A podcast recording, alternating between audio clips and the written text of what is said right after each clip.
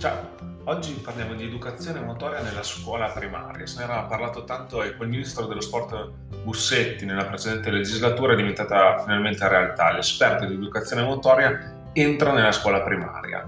Il disegno di legge prevede una fase di sperimentazione in cui verrà introdotta questa figura specialistica e all'esito positivo questa figura entrerà a far parte dell'organico della scuola primaria, al pari del restante corpo docente. Sulla possibilità che la laurea in scienze motorie potesse essere titolo idoneo per insegnare, anche in questo grado di scuola si è discusso in occasione dell'apertura delle GPS.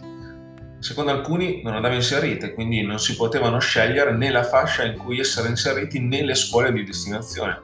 Secondo altri invece andava inserita perché se nel frattempo la legge Bussetti passa alla Camera ed entra in vigore, i laureati in scienze motorie hanno una chance in più di entrare nella scuola, anche se solo da supplenti. Il problema è che nemmeno i sindacati confederali sono stati univoci nel dare indicazioni mentre venivano compilate le domande per la GPS e sul web si sono scatenati in un delirio.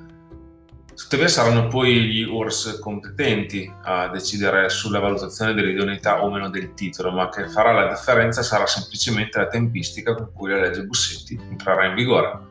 Forse non ci saranno i tempi tecnici per quest'anno scolastico, ma dal prossimo dovrebbe diventare una realtà e un'opportunità di lavoro in più per i laureati in scienze motorie ed equiparati.